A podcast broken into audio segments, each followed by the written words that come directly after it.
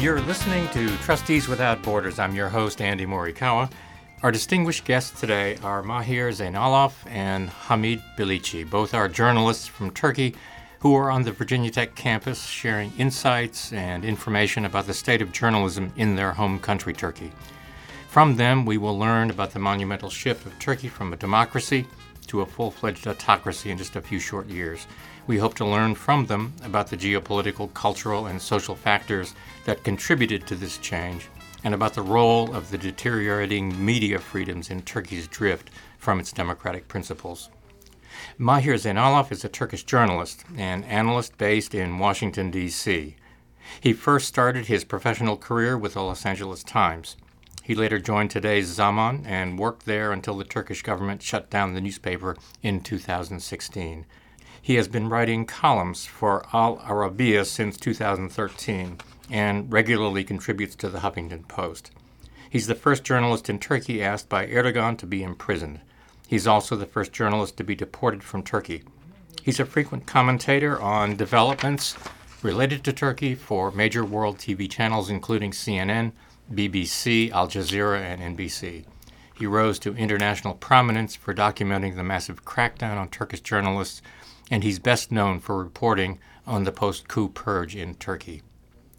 Hamid Bilici is a former Turkish newspaper executive and the former editor in chief of the newspaper Zaman. He was also the chief executive officer of its English language version, Today's Zaman, before the recent government takeover. He was general director of Cihan News Agency and editor of Aksiyon weekly magazine, writing mainly on the topic of the foreign policy of Turkey and world politics Bilici frequently shares his views at various locals and international television programs. Bilici is a member of the Turkish Journalists Association, Journalists and Writers Foundation, and World Association of Newspapers. Welcome to you both. It's great to have you here. Thank you. And joining me in the studio to conduct this Trustees Without Borders interview are two colleagues, both graduate students at Virginia Tech and members of the Community Voices team. Mario Khreiche is a PhD candidate in the Aspect program. He's an instructor in the Department of Political Science and is the co editor of the Spectra Journal. Alex Stubberfield is a second year Aspect student. He's an instructor in the Department of Political Science and is the editor elect of the Spectra Journal. We have a lot of ground to cover in just an hour with our distinguished guests, and Alex, how about getting us started? Mario and I have a few questions that we've prepared, but as of course, it would be great if we could just keep the conversation free flowing. I know how journalists like to talk, and we're very interested in what you have to say. So, uh, to kick things off, let's uh, let me ask: What were some politicizing events in your past for both of you? How did you get into journalism? What was the calling? Uh, well, um, well, thank you very much, Alex. I mean, it's it's great to be here. Um, I think um, when, whenever I see um, a budding or aspiring journalist, the first thing I ask him or her is that, do you have a, a, a, blog? And if they say no, I'm really becoming very pessimistic because I really believe that the journalist has this instinct is to get out uh, things out of their chest is is to scribble down anything it's just to to announce things is to make sure that the people and the public uh, are informed about that. So I think, uh, aside from the fact that we're really interested, um, as, as a public interest, we're interested in to making sure that that that we hold elected power accountable and make sure that the, the public know things that they're supposed to know. Um, it's also in our nature. I think it's it's char- char- characteristically we are innately born with that with an idea that you know we are hardworking people who really want to say things who, who really want to comment on, on many things and i think it's important that if you see anyone who speaks too much and i think this is one of the main characteristics of being a good journalist and also trying to get out this to a wider audience, I think it's a very important uh, pillar of being uh, a, a, journalist. And I think, uh, unfortunately, uh, for my wife, for my family, I speak too much, and I think that you know, um, why to waste you know my words and sentences uh, perhaps i can do something better. Um, so i started with uh, los angeles times trying to cover elections in post-soviet countries. And and, and then um, you know I, I, had to do my master's after that. And and i joined a Turkish uh, newspaper, which was an English language uh, newspaper in Turkey, which was the best-selling um, English language newspaper in Turkey. And uh, I worked there as a uh, foreign editor, as a, as a night news uh, at the night news desk, um, until uh, you know the, the government came down hard on me because of several things I wrote and several tweets I posted that offended the Turkish government, and and then they because I spoke too much, they kicked me out of the country. Uh, thank you, Mahir. Um, I have a, a, question for both of you uh, that I would like to ask, and that is um, what does a government need to do to facilitate journalism, and how is that not the case recently in Turkey? And maybe if you, either one of you, could, was there a better time for journalism in your careers? Yeah, thank you for the opportunity. I mean, I. Uh, when I entered into university, I did not have any idea of being a journalist. I studied international relations and political science, and I was expecting to be a governor or an, a state official, some somebody like that. And uh, but at the end of my uh, university years, the graduate and in the undergraduate, there was uh, a friend of mine who was uh, working as a journalist in Zaman Daily, and uh, who was happy with that, and he offered me to come and see uh, work conditions if I could like the job, etc. And I started to go uh, at the weekends while I was studying in the university. So we we, we formed with some other uh, friends a, a, group of uh, uh, young students who are making some researches to be published in the newspaper at that time. It is, I mentioned, uh, early 90s. And uh, when I graduated from the university and I turned to be, I decided to be a journalist and I started in 1993 as a reporter in uh, Zaman Daily, which is unfortunately now shut down and uh, I became the editor in chief of that newspaper, which I started as reporter uh, after 25 years, and uh, that that's it. And I I, I worked uh, as editor and deputy editor, uh, editor, general manager of uh, Cihan News Agency, etc. So this is my short story of how, how I became journalist. And in, in, in terms of uh, your question, uh, of course, media freedom is a must for a functioning democracy. Uh, and without that, I guess it is not possible to define any government, any regime, a democracy.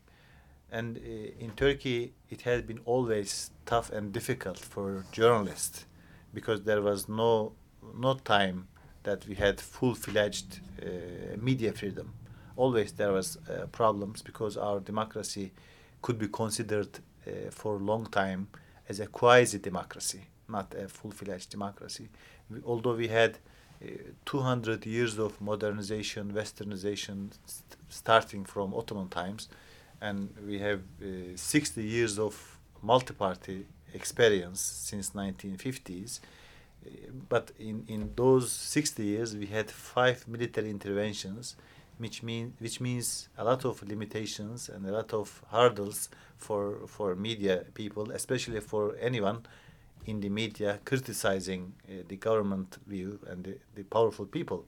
So there has been cases that uh, journalists uh, were imprisoned and sometimes assassinated, sometimes exiled, and sometimes the building of uh, newspapers were blown up and very very tragic things uh, indeed happened.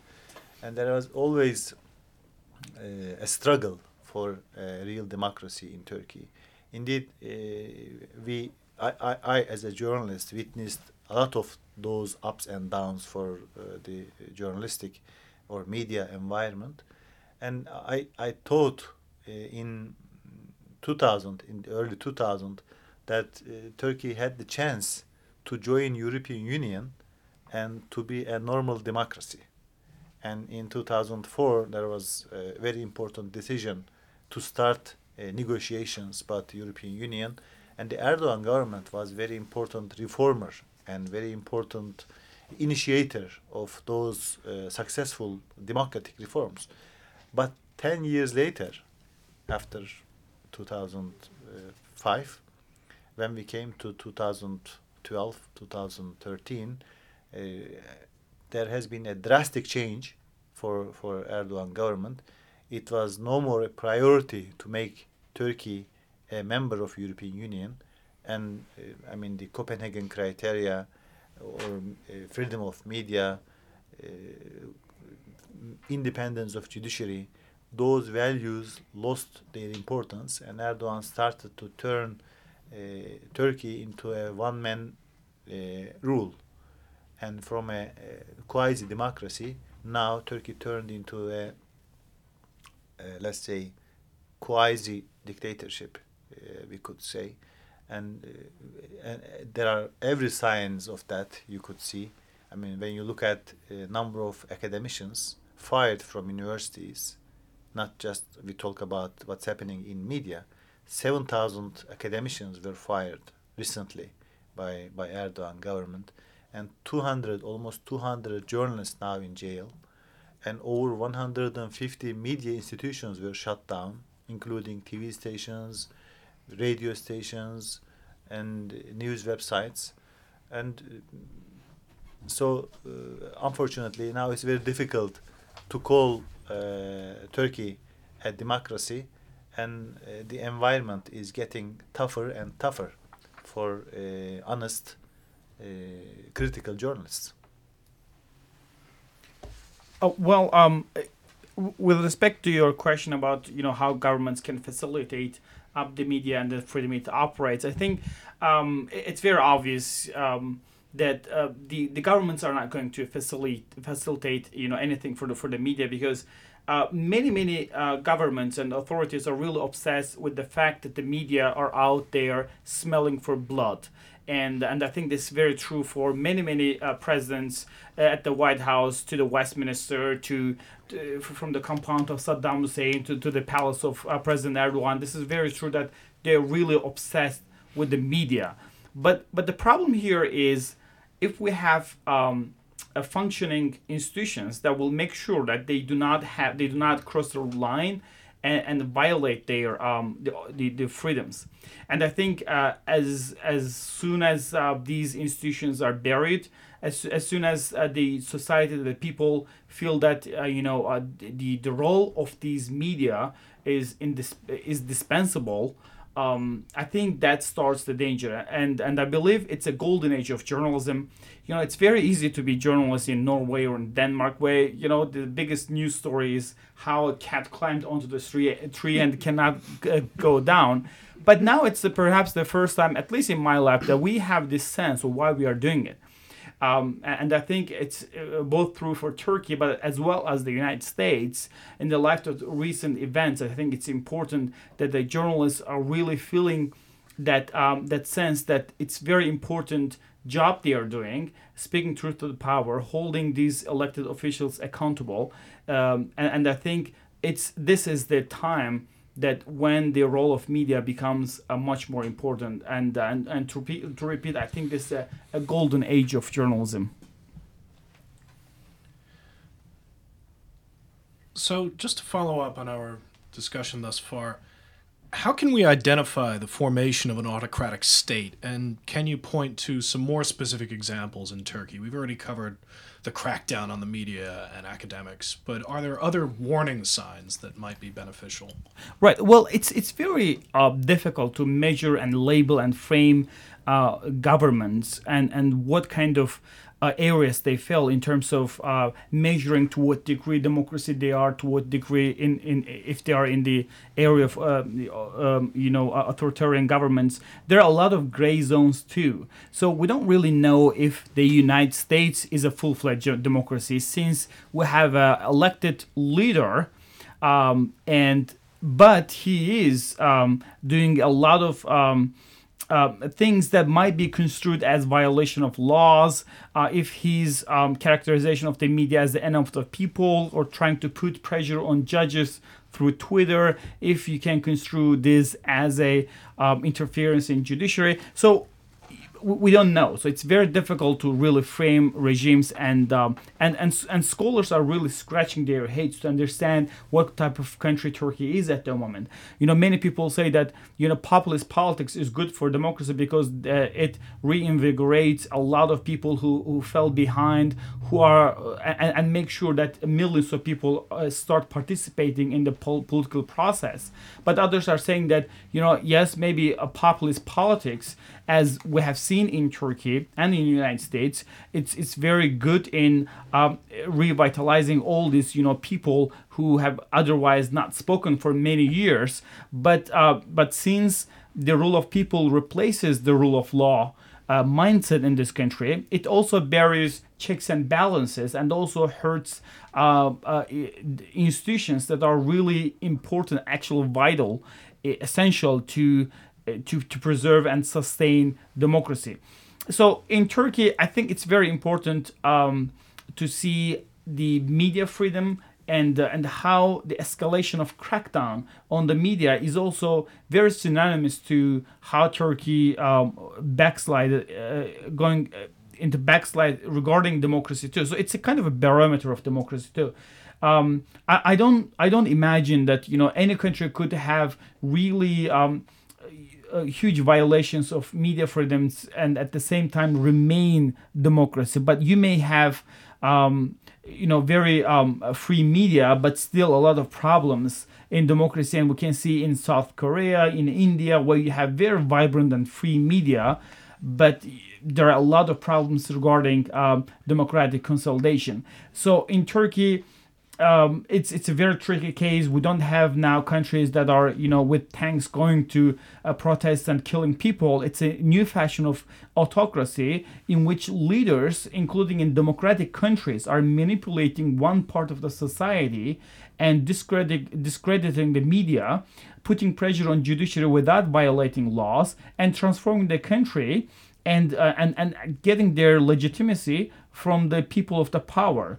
Um, so I think this is um, a, a, kind of a, a, fine line that these leaders are, are walking. So there's no uh, one one type of you know answer to this question. It's really very very difficult to measure the degree of demo- democracy and autocracy. It's very difficult to frame countries as democracy or, or authoritarian countries. It's safe to say that you know it would be you know absolutely false to call Turkey as a democracy because what we have is only an elected uh, electoral democracy and um, a turn of majority basically. Uh, but um, it's it's very uh, Turkey's case I think is new and needs to be studied academically uh, because there are a lot of people experts there who are still calling Turkey a democracy because uh, we have a leader who won election after election and and perhaps the most uh, successful politician in modern times. So it's it's a very challenge. I think uh, I mean as important as media freedom is the independence of judiciary. I mean, uh, when I look at the case and what's happening in Turkey, everything now happening as crackdown on media or firing academicians or other uh, civil servants from important positions, that happens through control of the government on judiciary. So, for instance, uh, if a media is shut down, a television channel is shut down, there is a court decision. It is not, I mean, by the police sent by uh, Erdogan, the leader of uh, or president of Turkey. So the control of judiciary by political parties or politis- politicization of judiciary is so critical. I mean, when when I uh, look at how it is uh, interrelated, there was a very important case that there was a decision uh, to arrest and jail a journalist who was uh, head of a TV channel. Uh, and uh, the accusation against that journalist was a TV serial.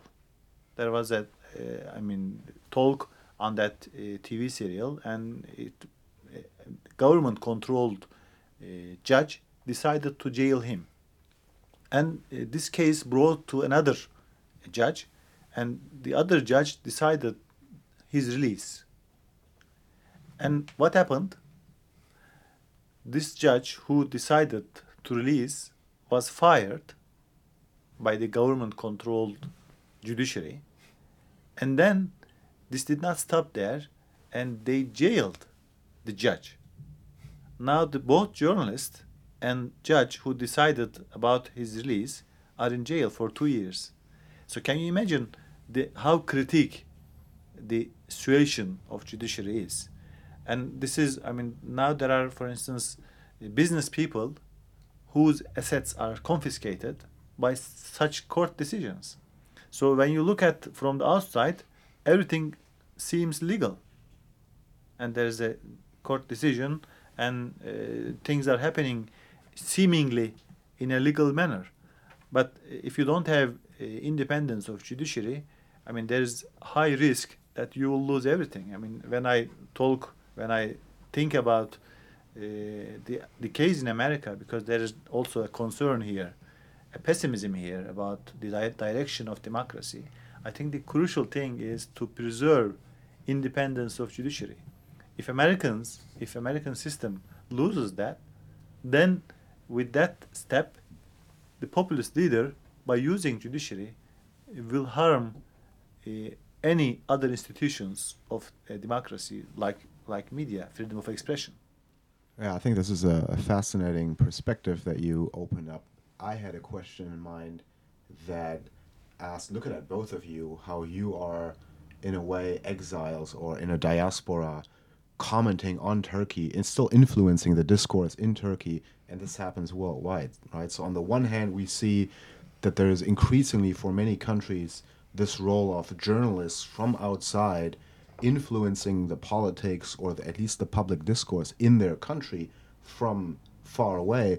At the same time, your perspective would sort of make us a bit more pessimistic, right? Because we can't outsource a judiciary of a country.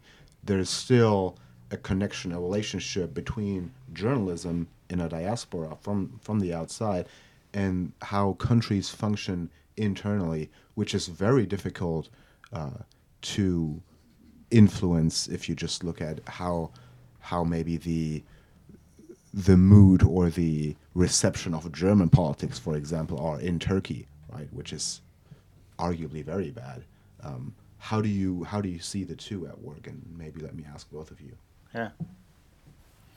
Um, well, um, well, it, it is uh, not easy um, to try to influence um, events on the ground, and I think there's a limit to what we can do at this point, because um, this is not Iran or Russia or China where um, you could be exiled or in diaspora and trying to, you know, channel some of your thoughts and some of your analysis inside the country and make sure that the people are not do not remain uninformed there. Um, we're talking about the country, Turkey, which has a very popular leader and manipulating a lot of um, his uh, support base. So it's very difficult, even if you can reach out those people, uh, to make sure that whatever you say is being uh, well received or at least received there. Um, you know, whenever I post something on Twitter or on Facebook, or whenever I try to, you know, reach out to people, there are a lot of, uh, perhaps hundreds of people who who are ready um, to just you know uh, use all these profane words and, and and there's a mobbing culture that's very prevalent among the supporters of President Erdogan. And it's very difficult you know even if you can reach out to the people there and and change realities on the ground. So I'm not sure um, how it's even important at this point to make sure that you reach out to the people there. And uh, we are just you know ordinary journalists and uh, and and we are dealing with a very very powerful uh, country uh, using every type of state resources to make sure that the criti- critics at home and abroad are silenced. And uh, they shut down our newspaper they you know uh, imprisoned our colleagues we're the lucky ones who could go out and um, and and we have uh, social media accounts that Twitter um, is being complicit with the Turkish government, you know, t- trying to withhold the content uh, that we are um, sending to Turkey. So when if you are in Turkey, you cannot access to tweets. Um, they verify it as as journalists and then block um, by uh, the, the codes that is t- tightly controlled by the government, and, that's only the window of, of, of communication that that we have with uh, our Turkish audience, and it's being taken away from us too. So it's really a very daunting task at, at this point to influence uh, events and shape events there. Um, we don't have TV channels, which I think is a very, very important in shaping public opinion in any given country. And I have this theory that, you know, as long as you control TV networks in any country, you actually control the country. And it's very important that people will glue to their uh, you know TV channels in prime time and and watch you know five or ten folks and these are the people who will shape the public opinion. I mean, in this country, we have basically, you know, Sean Hannity uh, now deciding, you know, what will happen and, and, and what should happen. Uh, and we have a president who is watching that. May I interject real quick? What are, and you don't have to bring bring out names, but what are, what is the pundit culture in Turkey like? Because I think it's a very important aspect of American politics, how sort of pundits create their own little world and followers are just absorbed in that basically become right. blind to whatever else is going on. R- right. I mean our our people really love conspiracy theories and it's very easy to explain many of the complicated issues. And um, and you know as experts as academics as journalists columnists you could go on tv and you know try to uh, simplify things as much as possible so that you know average joe could understand. But the problem with those, uh, you know, overly partisan and, and some of some of whom are absolutely ignorant, the people are trying to shape events, uh, dystopian events, as if you know there is a conspiracy going on, um, without any evidence, without backing up what they are saying, and it resonates absolutely well among many non-college educated Turks. There are a lot of people in rural areas which constitute the backbone of President Erdogan's support base. And whenever they see a man or woman on TV channel making, you know, absolutely outrageous, you know, accusations or statements or remarks, they buy all this stuff because it, um, it, it they tap into the sentiments of many Turkish people, some of whom have uh, anti-Western statements. So people are really hungry for information that flatters their prejudices, right? So whenever you have here a news story, which was fake about the Pizzagate, that uh, they they um, claim that you know Clintons are frequenting a pizza uh, shop in Washington D.C. and and in the basement there's a pedophilia going on there. Um, so I mean, this is absolutely, I mean, outrageous. I mean, even even if I don't support Clinton, I mean, I would not buy this story as a college educated person, right? But because it flatters the prejudices of many, many uh, people, uh, people buy this. And, and that's how fake news um, spread all around the world uh, and and it goes viral on Facebook, especially uh, on Twitter, where you, you don't verify many things that are being said. So so in this sense, we do have a lot of loyal, I'm sorry, loyalist uh, experts, so-called experts, who are basically parroting the line coming from the so-called palace of Erdogan, and there are a lot of people who are ready to buy this. There's no one who can challenge them. There's no way that we can appear on these talk shows and challenge them. Uh, they're just uh, having this monologue with the Turkish people, and I think they are playing a very crucial lo- role in brainwashing millions of people. I think in, in terms of our reach to uh, Turkish society, it's very limited you know, 90% of media today controlled by Erdogan regime. So they repeat all of the same propaganda with the headlines, with the TV uh, broadcasting, everything. And the remaining uh, 10% is under always a threat of prisoning, exiling, whatever. Now there is, for instance, a leftist newspaper in that 10% remaining part of free media the editor in chief of which is in jail, together with 10 other colleagues, and together with an important cartoonist, the most important cartoonist in Turkey. So, this is the 10% that we have. So it's very difficult uh, to reach to mainstream uh, media because they are under threat. Yes, there are. I mean, when you look at it, there are lots of television stations, lots of radios still functioning, but in terms of substance, they are not doing journalism. They are just mouthpiece of government. If they don't, I mean, the owners are threatened with tax inspections or confiscating, seizing their assets, and with all the uh, brutal uh, tactics. So this is this is the environment. So what left? You go outside of country, which many journalists left now. Some of them are in European capital, some of them are in America, and they are uh, establishing websites to reach to Turkish society. And what happens? The next day, they shut down the websites, and only with those people with VPN could reach do, to those new sites, and it's very limited, maybe 10% or 5% of society. And uh, the social media, for instance, uh, my I have uh, more than 200,000 followers on my Twitter account, which is verified, but now limited, blocked in Turkey. Turkish people cannot see if they don't use VPN uh, kind of uh, things. And my Facebook account, I had a Facebook account when I was the editor in chief of the newspaper. But when they shut down the newspaper, they also closed down my Facebook account. So this this is the situation that you are trying to reach your society. Uh, of course, it doesn't mean that you have no chance, but very limited. And one one aspect is very important in terms of uh, the populist leaders doing in in, in their uh, tactics in society. Uh, for me, I, I understand now better that for a populist leader, society is not 100% of the people living in a country, not all citizens of a country. The society for them, the real society, is the support base, the constituency of them. So their focus is to to get away to continuation of that support from that constituency. So they used the polarization tactic by all means to divide society and to to uh, create sometimes artificial tensions to continue that polarization. So this is a very important trap.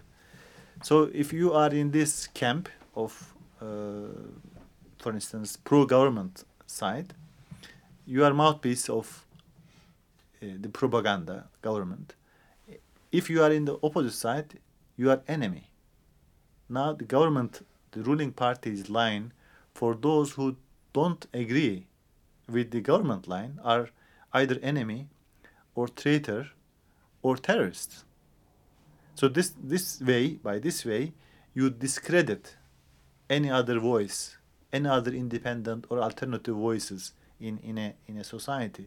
So very very detrimental for functioning in, in, in a democratic fashion.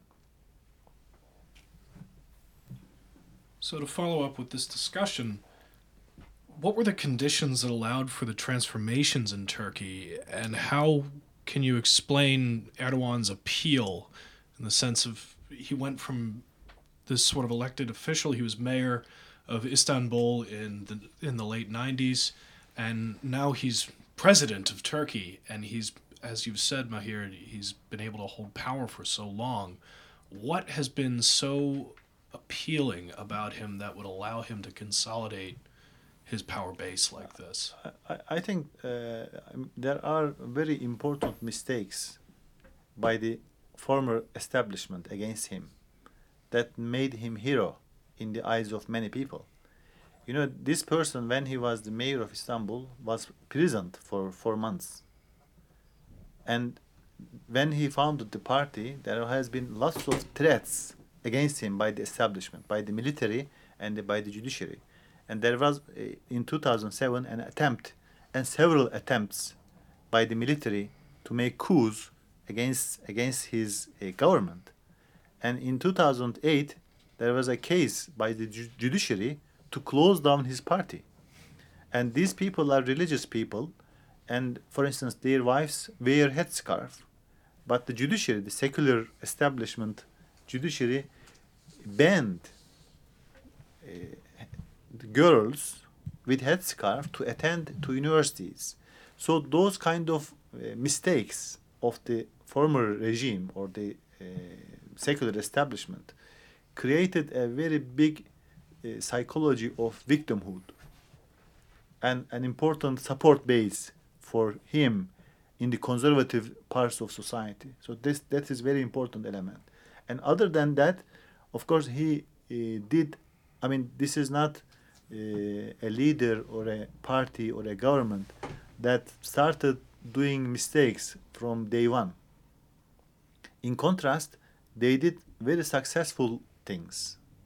Lots of economic achievements, lots of democratic reforms. As I mentioned, they they were they were doing a lot of reforms to make Turkey uh, a member of European Union, and Turkey's foreign policy was, I mean, like a shining star until 2000, uh, maybe 11, 2012. So with those uh, achievements, he got a lot of uh, credit from people. This is this is very important that we should underline. So after a while, he changed his uh, um, priorities, and he turned a kind of democratic democratization into a kind of one man rule. But uh, we should accept that he achieved some successes until that time. And now, and when I look at the case, I see that uh, a leader using the ideology of nationalism, I mean, he referred a lot of times, and the con- con- his controlled media is doing a lot of uh, good service to highlight that the Turkey is going back to glorious days of Ottoman Empire. Every day, this is, I mean, uh, an important uh, topic in, in Turkish media and in the uh, speeches of, of Erdogan, which is broadcasted live every day, almost every day, by at least 30 TV channels live. So this is the propaganda. And the, the third important thing is the use of religion. So uh, some conservative people, as I said, were disfranchised before, persecuted by, the old secular establishment. So now they they feel that if Erdogan goes and the, the opposition comes, they will go back to old days, old days of repression.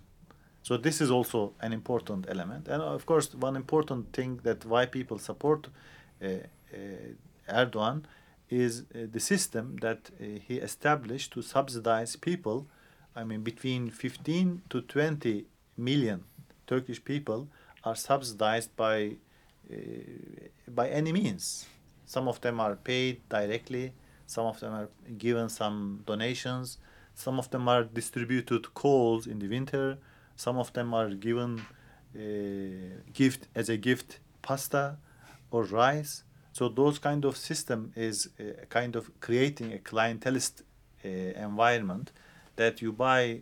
Um, I mean, uh, support by distributing some uh, benefits to, to society. So these kind of uh, factors are, I guess, important still to understand why the support uh, to Erdogan continues. Just to add to these um, great points, I think it's important to also highlight that you know uh, there are there's a mindset among the electorate of President Erdogan is that he is invincible, that no matter what he does, he doesn't fall. I mean, this uh, guy won election after election, never lost elections. His popularity never goes down. Under him, you know, no matter what happens outside, you know, financial meltdown or economic crisis in Greece, in Europe, in the United States, they bypass Turkey, and they have bypassed Turkey. And now we our economy is is going south at the moment. It's sagging. The local currency is plunging. But the people have this belief that this guy is a savior. This guy saved us. We had 10 governments between 1990 to 2001 in 11 years we had two devastating economic crises. We had a very devastating earthquake that shattered uh, entire istanbul in 1999 and we had we had a lot of um, political turmoil at this point. Uh, w- when president erdogan came he was pr- prime minister back, prime minister back then. I mean he lifted millions of people out of poverty and and he fixed the, the country um, yes, maybe in like seven or eight years, he made sweeping reforms in line with the European standards, and he limited the role of military in politics. He, he reformed many state institutions, but whenever it whenever he eliminated the powers that that, that, that was hurdle that was checking his actual absolute power, he, he then turned back from uh, democracy and, and started to um, you know uh, crack down on dissidents and transform the country. But it's it's important to also you know look at his electorate and, and and and look at them in a way that they really believe that this guy will never fall and no matter what kind of tragedy will plague Turkey, um, Erdogan will save them. You know. They, look at what happened last summer. The military coup happened, um, and then we had you know uh, several military interve- interventions in the past in 2007, in 2003. Um, most of them were through like statements uh, on on website or, or just statements, um, verbal statements. But still, uh, he survived this, and and, and people really consider him as a, sur- a saver. I think uh, well, there are other uh, points that now I remember very important. The weakness of opposition is an important uh, chance for Erdogan to continue his uh, power and his success, and uh, this is this is uh, very important.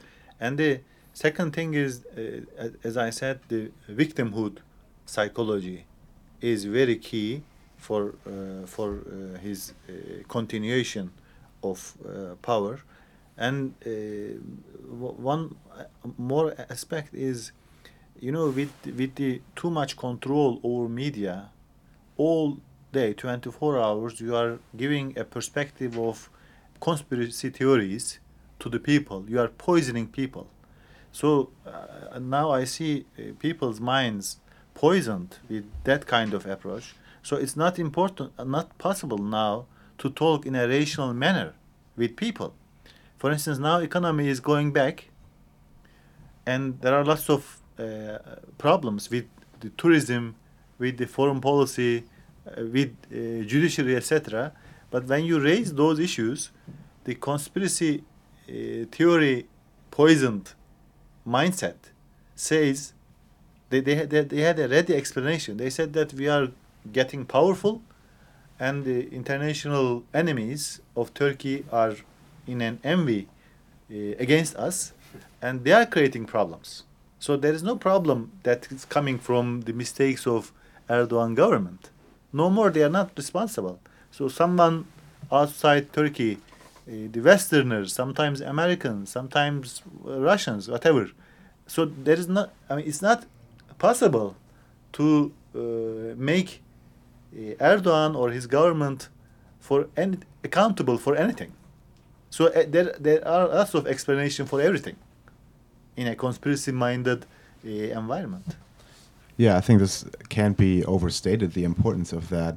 Um, we here have conspiracies that even if you have Trump in office, there are still pundits that will say, "Well, now the enemy is this and that." Right? We have George Soros, the international Napoleon of socialism, that now is sort of being conjured up as this new enemy figure. So maybe one thing that I get from our discussion is that you need to be to be an appealing leader. You need to have a de facto weak opposition, but a strong projection of an opposition. Um, how does Erdogan maintain this? How does his regimes, maybe his followers, because they're part of this, right? If you believe in a conspiracy theory, the nice thing about it is that you can be part of the narrative too, right? You can be right, you can have facts too, and you can contribute to that. How does that work in the Turkish context? Well, well, I mean, what, you said is a is a uh, textbook definition of populism. Is that the uh, hostility toward and the suspicion of the establishment, special interest groups, corporations, and the mainstream media. And you believe that there's an intricate relationship between these groups and minorities in the country, trying to take away power from the people who are the rightful owners of this country. Um, and I think it's very true from Brexit to um, to the Netherlands to, to Turkey to the Philippines, India, uh, South Africa, and Brazil.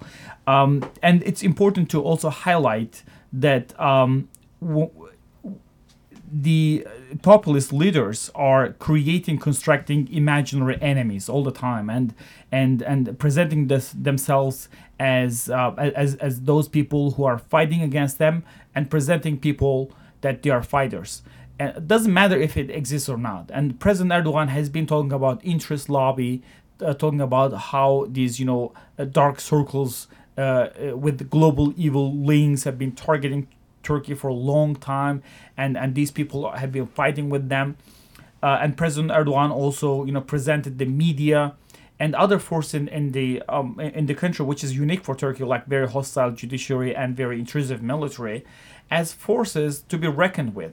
And I think it's also important to underscore the fact that the populist leaders have this mob culture that um, the rule of law they don't care about the rule of law. They don't care about rules and regulations. They do not respect them because eventually they believe that they are ultimately rigged against them. The system is rigged against them. So they don't whenever they violate those rules they don't lose popularity because you know their supporters never believed that those rules were were installed there for a reason. But those rules were um, were were installed to favor the establishment and group of people who will benefit from this. And it's very true for Turkey too. Um, and, um, and, and also, I think it's essential to, um, to, to make sure to understand that um, in countries like Turkey, where you have um, leaders with uh, wide uh, electors who are basically a very knee-jerk supporters. They are uh, very loyal uh, they never go away, no matter what wrongs uh, their leaders commit.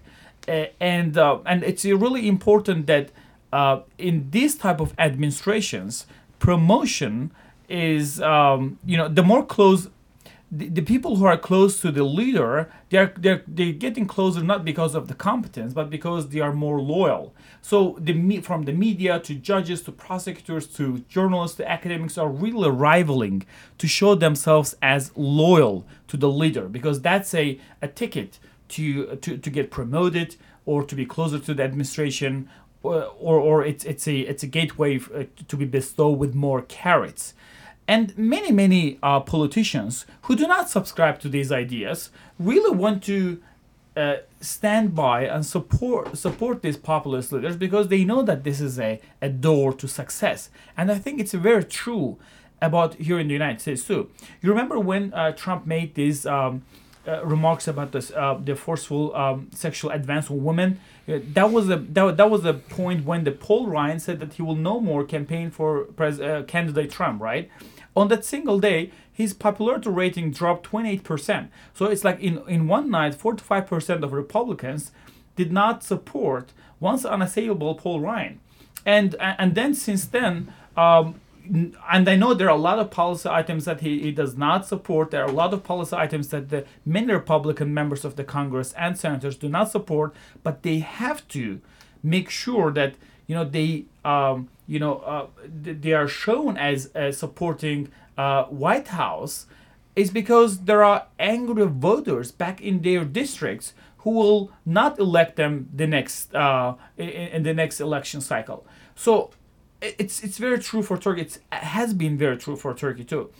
In countries like Turkey, where leaders are very strong, both in the party but also in, in the country, it's really very hard for leaders to emerge and for these you know uh, budding leaders to come out and speak out because because we had really very charismatic leaders in the past two years. One of them was presidential rival called Selahattin Demirtas. Where is he now? In jail we have another woman, Meral Akşener. He, she, um, you know, fared uh, much better in every single poll, and the government has done whatever it takes to make sure to, to bury her candidacy and, and, and saw her as a threat.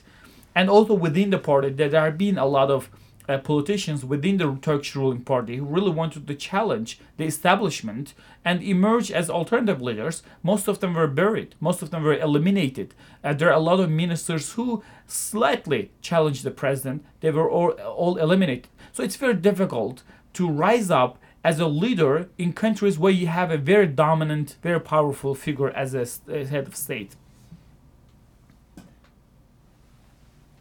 We've talked about the dynamics of populism, especially the nationalist component, as well as constructing enemies, both internal and external to the country, as part of Erdogan's popularity. He's playing this strongman role. I'm wondering how geopolitical actors such as Islamic State and the Kurds have influenced Turkey's politics in the past five years or contributed to Erdogan's popularity.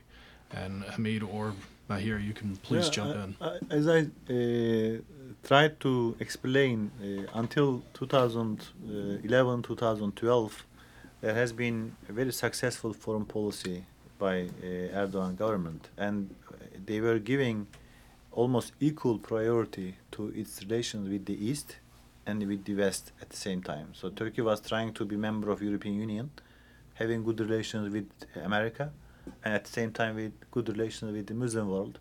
And when there was in 2008 an important uh, decision in secu- in United Nations, when Turkey applied for being member of Security Council, 151 countries supported Turkey. So it was such a bright uh, success. So Turkey was a kind of shining star both in the east and in the west. So this was I, I call golden times of Turkish foreign policy. And um, this success unfortunately poisoned in some way uh, the Erdogan and uh, his surroundings. And he, this success led them into overconfidence that uh, they could uh, establish or revive Ottoman Empire in the Middle East. They could design Middle East. They could bring peace to uh, Israel and Palestine. And there, there is a statement by Foreign Minister then, then Foreign Minister Davutoğlu, who said that we are responsible for designing uh, Middle East. So, and this was just uh, in the in in the dates that was uh, the emergence of Arab Spring and uh, in, in Arab Spring uh, it was it led and it increased that all confidence because in in the areas starting from Tunisia to uh, Syria the Islamic oriented uh, political parties were winning. Or it sounds that they will get the say final say if elections are uh, held in those countries. So all of a sudden uh, Erdogan and the AK Party, the, his party, started to think that there is a chance to uh, be to establish kind of leadership over Middle East because uh, those political parties are very closely associated with his ideology in Turkey. So that uh, was, in, in my view, a, a very important overconfidence. But the biggest mistake was uh, Turkey's.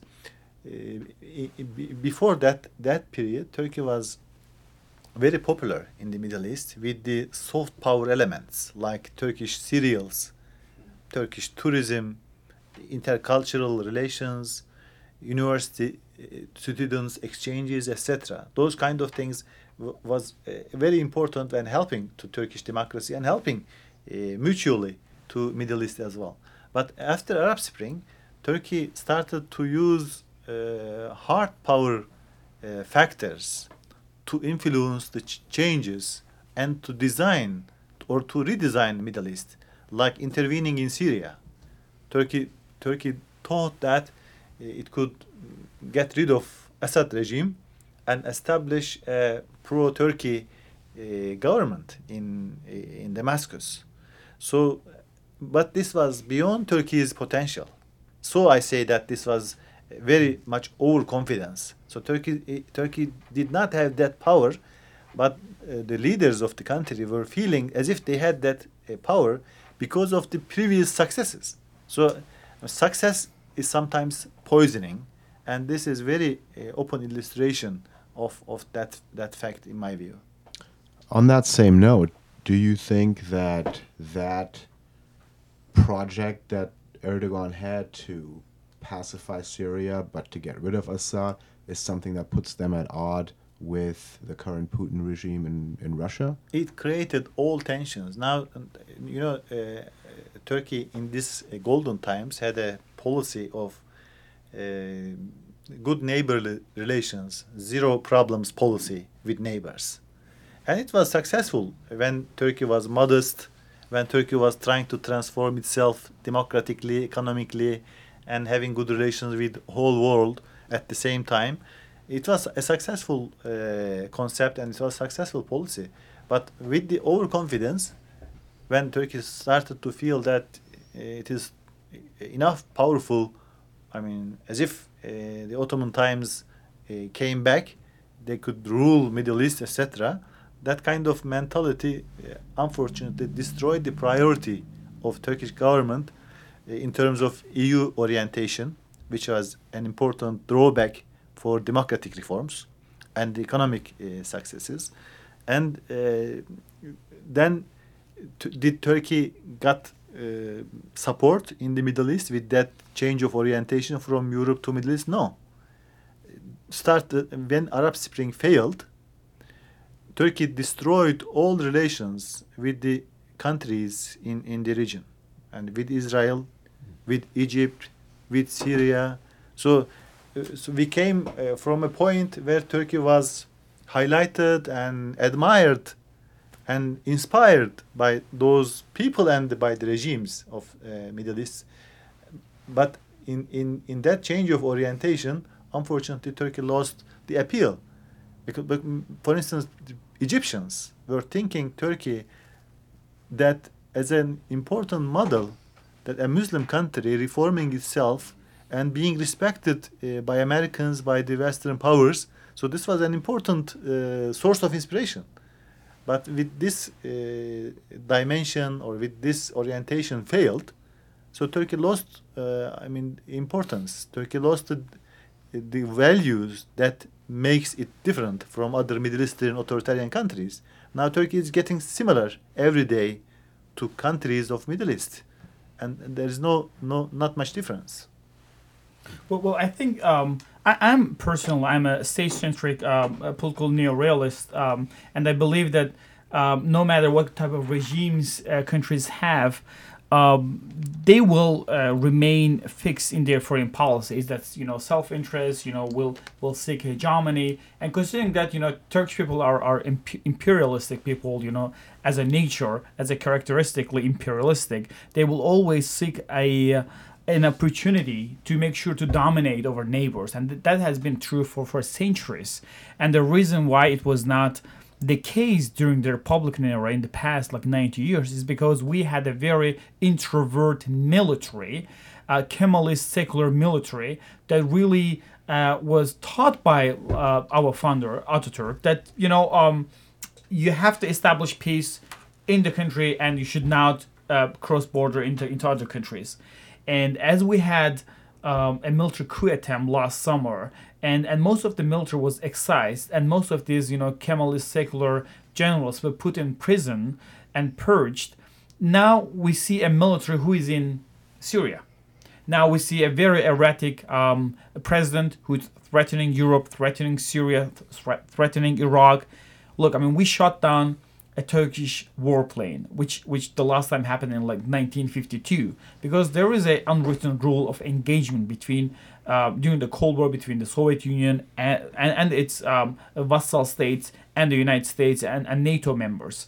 Um, this is something that Turkey is unaware of. This is something that Turkey do not does not respect, and and Turkey is also is ruled by people who are really very romantic about the, the glor- glorified Ottoman Empire. They really believe that, you know, once they ruled, uh, you know, vast, uh, vast, you know, swath of territory in the Middle East, they could do the same. But they ignore the fact that there's a very powerful force called nationalism that did not exist in past centuries, but it's very true uh, today that there's no way, no matter how good you could have ruled those lands for centuries, uh, there's no way that you can do the same today Um, Iraq would be fine for some time for the United States to invade their country, but they would absolutely not fine for Turkey to go and, and try to establish law and order in that country.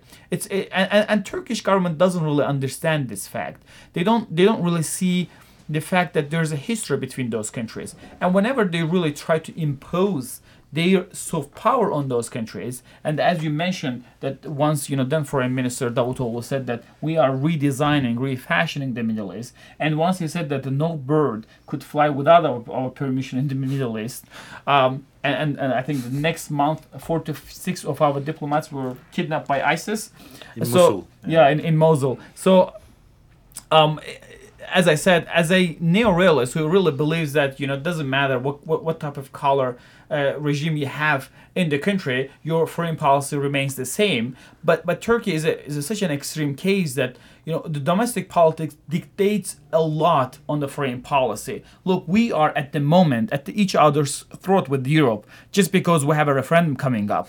Uh, President Erdogan blasting Germany, Austria, the Netherlands, the Western countries just because you know to whip up these national sentiments in the country and also we are absolutely that's true we are bombing kurdish towns and districts just because um, you know we, we have we have a, a several elections uh, yeah can i follow up on the referendum Mm-hmm. um, what is it about and it seems more important than you would think in the context of the last couple of months that we have seen why does erdogan care so much about it why these political proxies in Europe and Netherlands? Why is it so important for him that they speak to the Turkish people in those countries? What's at stake there? Right. Uh, well, a, a referendum that that will be in less than a month is a very is a crucial moment for for Erdogan's fate. I mean, this is the moment he waited for years.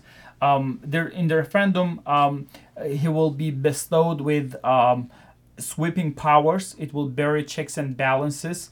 It will um, uh, diminish the role of parliament. It will put uh, uh, judiciary under tight control of the government. Um, the, the, the president will be granted with uh, sweeping powers such as declaring state of emergency or dissolving parliament.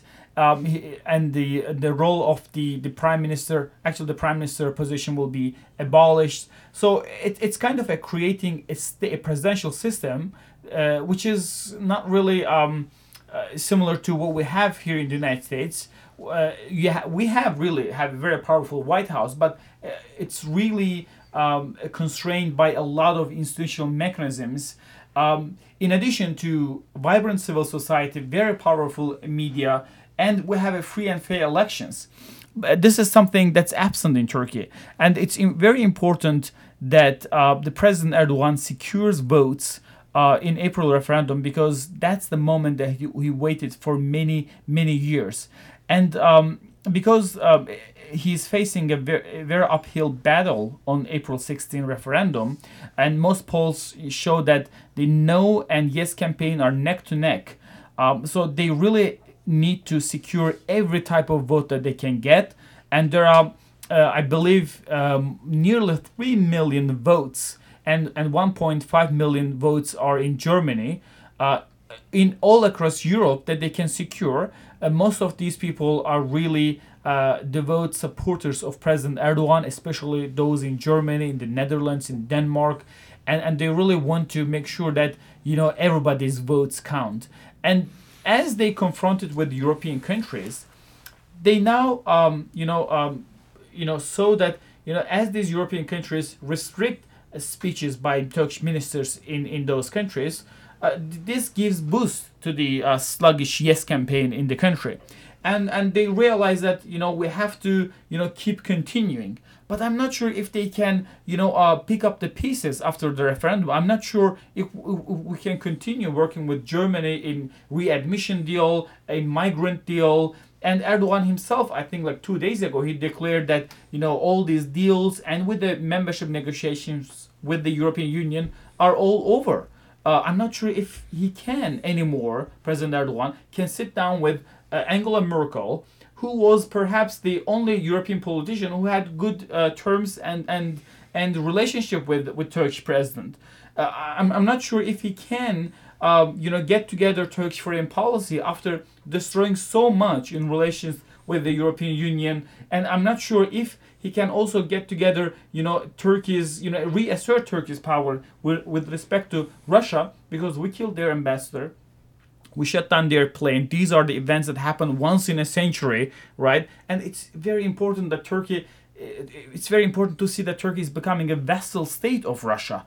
It will just do whatever russia wants. Jumping on the russian bandwagon does not feel threat from russia as a as a nato member country and and as turkey is projecting power in northern syria uh, you know targeting a kurdish group group called ypg while the Russia is, you know, aligning with the Syrian Kurds, while the United States is, partnering with the Syrian Kurds in fight um, against ISIS. So these are all shifting geopolitics, geopolitics, and I don't know how Turkey is able to navigate all these alliances and and and shifting, uh, you know, geopolitical uh, alliances there. It's very challenging, and I think the Turkish government is now so focused on making sure that they get the yes out of the April 16 referendum. They are just ready to obliterate, you know, whatever respect we had in the world. Well, I guess there is an important explanation in addition to those uh, why Turkey is confront in confrontation with Germany, Netherlands, or whatever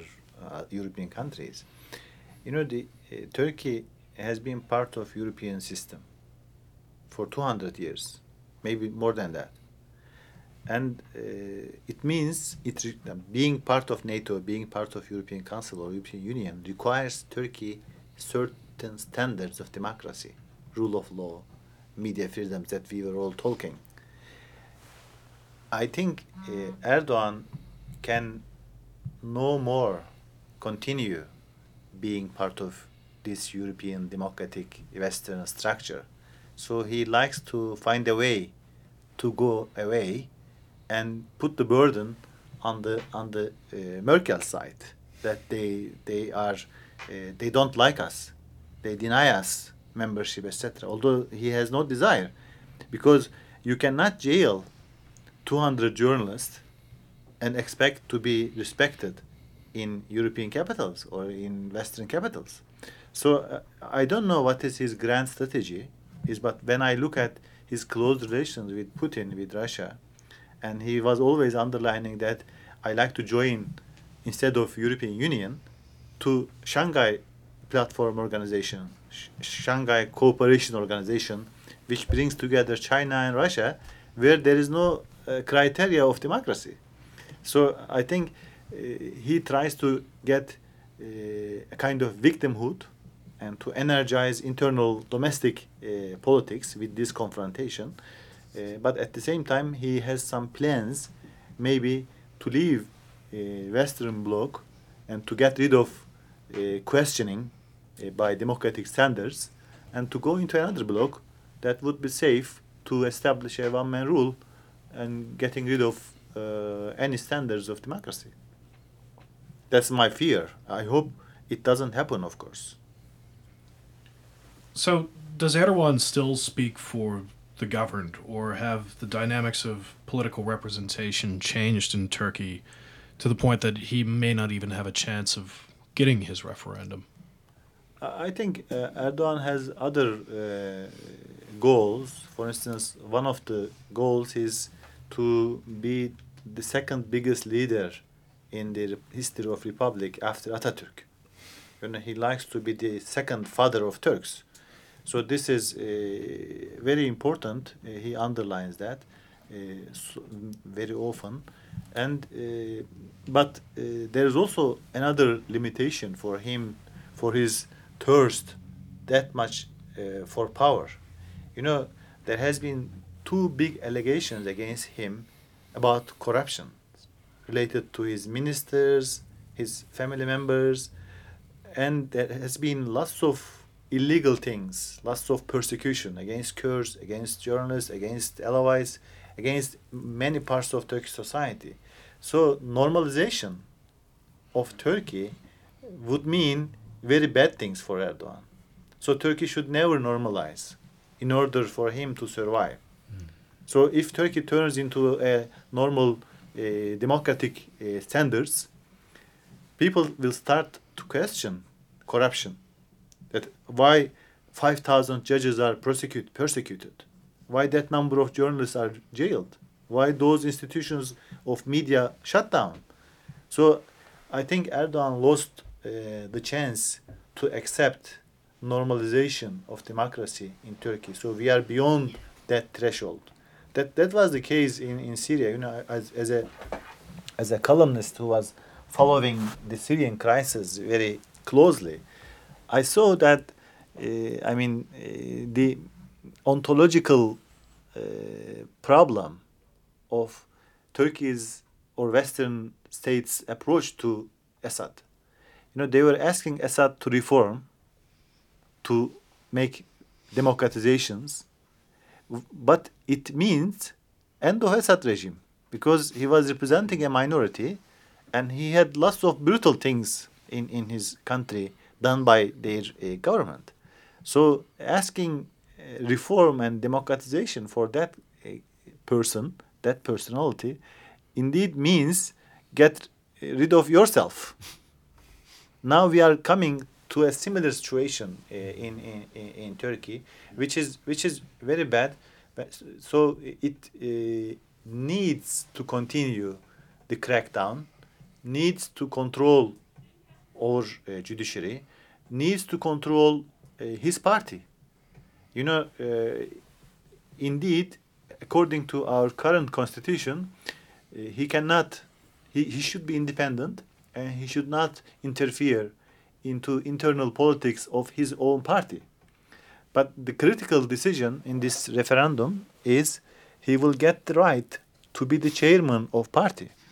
That's very important. He doesn't like to leave uh, the party, even he decides who will rule, who will be the prime minister, who will be the next chairman of party. He decides already, despite the fact that it's against constitution. But he likes to formalize that, and he likes to decide who will be running from uh, Ankara for the next elections as MP. And he will do that.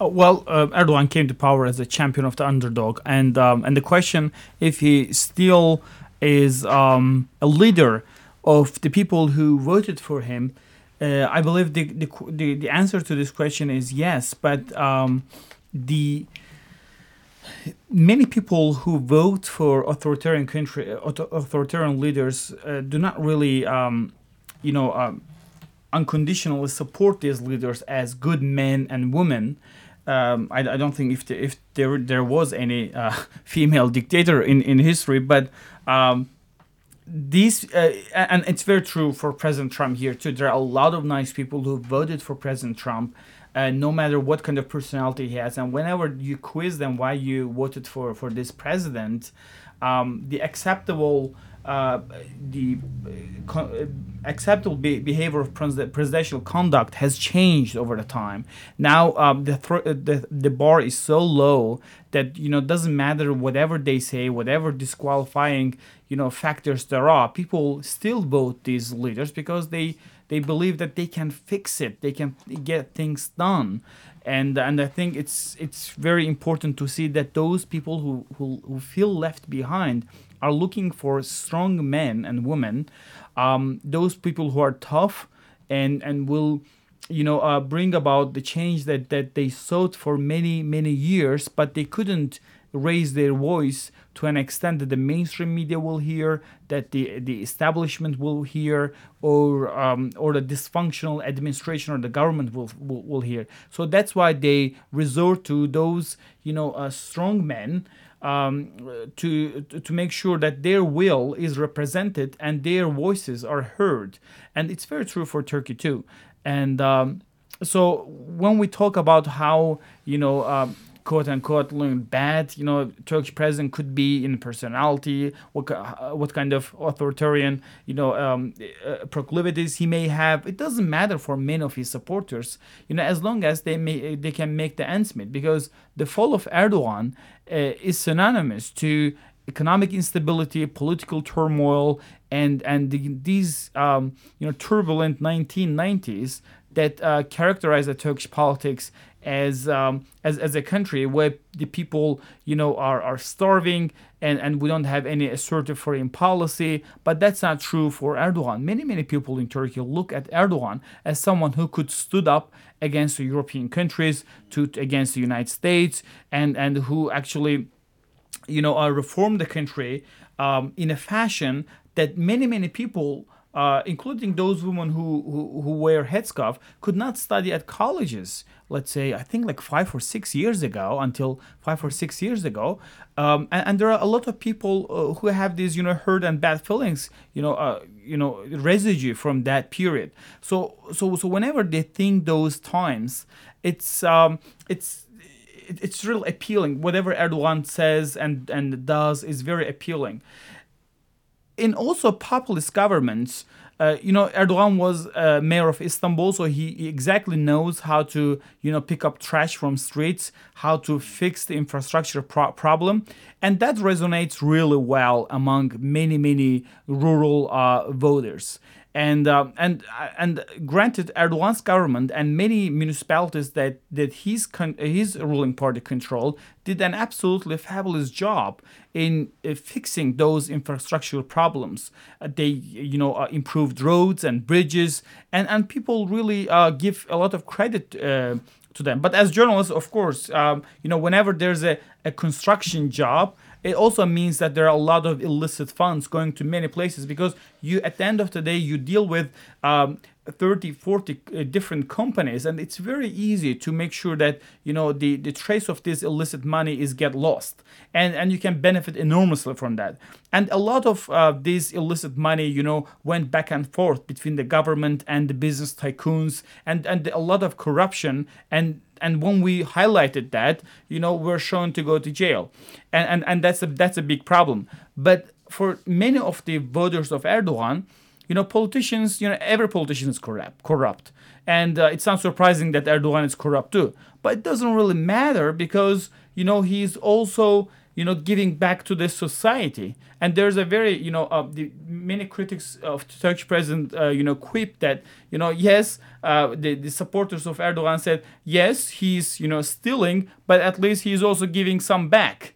And, uh, and, and that's uh, the, the moral corruption uh, in this phrase is mind boggling. But that's true. That's a reality that we have to face. That people do not uh, are not alienated when they see that their leaders are corrupt, as long as they give some of them back to the public, uh, uh something that did not happen in the past.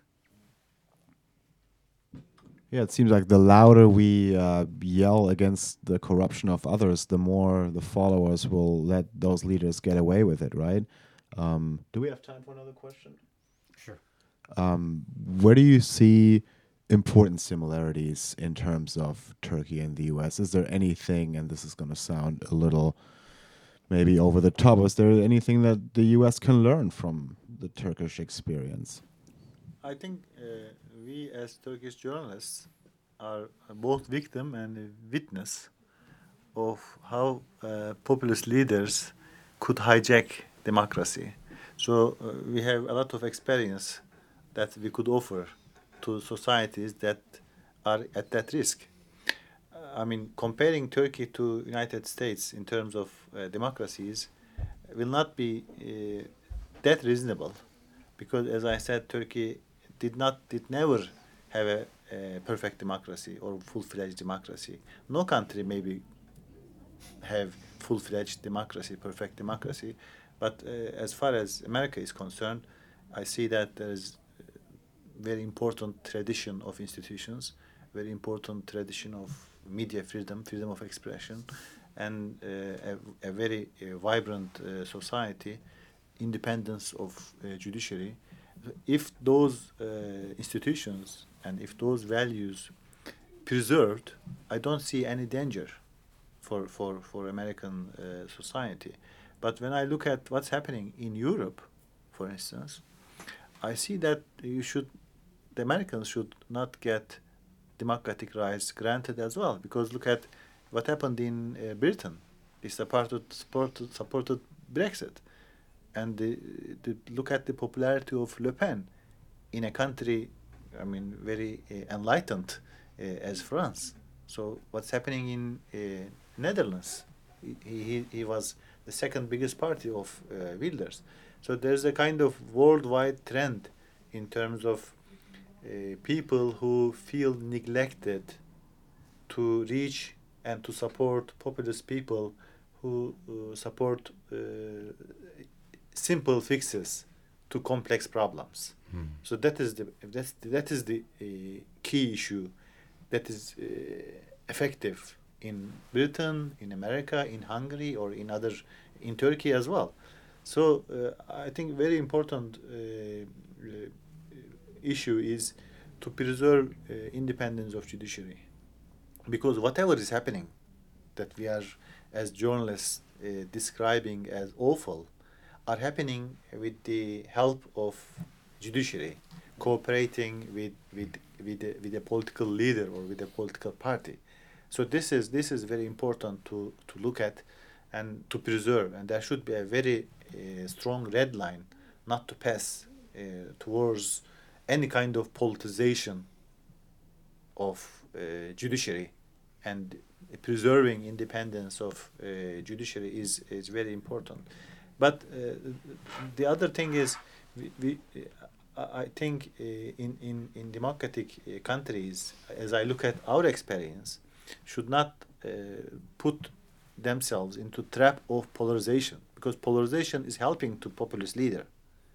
So you should not act in a way that helps the polarization. If if a populist leader says that please fight with your neighbor, you should come together with your neighbor. So this sh- should be your act, your action. And uh, the one thing is the biggest mistake would be by the mainstream media here, for instance, in, in by liberal media or mainstream media, to put uh, those people who supported uh, Trump into the basket of uh, his his his his uh, small world. That that would be that would be very uh, bad. So there should be a separation of mistakes by Trump and uh, those who supported him with very uh, good uh, ideas, with very important, maybe healthy expectations. So uh, I mean, uh, this we we had unfortunately in Turkey. The establishment indeed created figure like Erdogan by their alienation of the conservative parts of society, and they they indeed unified them with Erdogan by making some persecution against them, by not listening to them, by not taking them seriously. So that's very important for the opposition party, for Democrats here to take to listen why people supported uh, Trump and what what was their goals. And uh, the the focus of uh, for instance media coverage should not be the people but should be the mistakes. Whoever does it whether he's a democratic congressman or a republican congressman. Uh, so those uh, points are very valuable and there is a treasury of experiences in terms of media judiciary and the relations between government and the people in, in turkey i think that will be studied more uh, from now on and that that could be important as if not to repeat the mistakes that we did in turkey in other countries Hamid and Mahir, thank you so much. Thank you. It's been a Thank real you. Pleasure Thank you. to have you on Trustees Without Borders. You've been listening to Trustees Without Borders, a podcast program about people building community and relationships for change. I'm your host, Andy Morikawa. Trustees Without Borders is a program of the Institute for Policy and Governance. You can find more podcasts on the website of IPG at www.ipg.vt.edu. Thank you for tuning in. Until next time, remember that building community begins with us and our relationships for change that include and benefit us all.